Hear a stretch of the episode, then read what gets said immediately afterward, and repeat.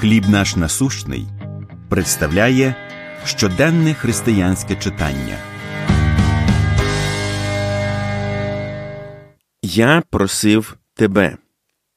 Івана 21.22 Якщо я схотів, щоб він позостався, аж поки прийду, що до того тобі? Ти йди за мною. Будь ласка, наведи порядок у вітальні перед сном, сказав я одній зі своїх доньок. Реакція була миттєвою. А чому я? Коли наші дівчатка були маленькі, такі слова звучали регулярно. І моя відповідь завжди була однаковою: Не хвилюйся за своїх сестер. Я попросив тебе. В Євангелії від Івана можна побачити, як ця людська схильність виявилася серед учнів. Ісус щойно відновив у служінні Петра після того, як той тричі зрікся його, і сказав Іди за мною. Простий, але тривожний наказ.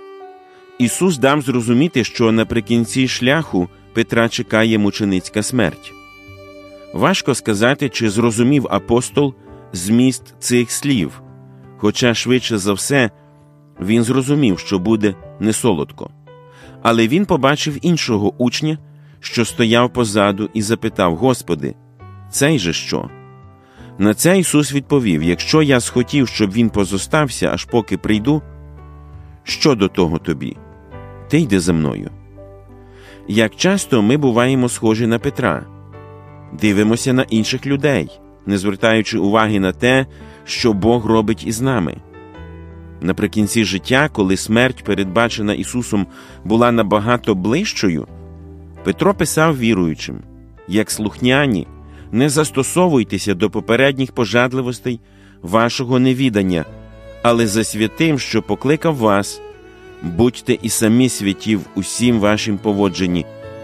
Цього достатньо, щоб залишатися зосередженими на Господі, а не на тих, хто оточує нас.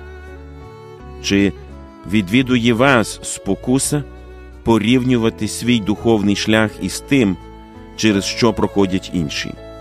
Як ви можете зосередитися на Христі? Помолимось.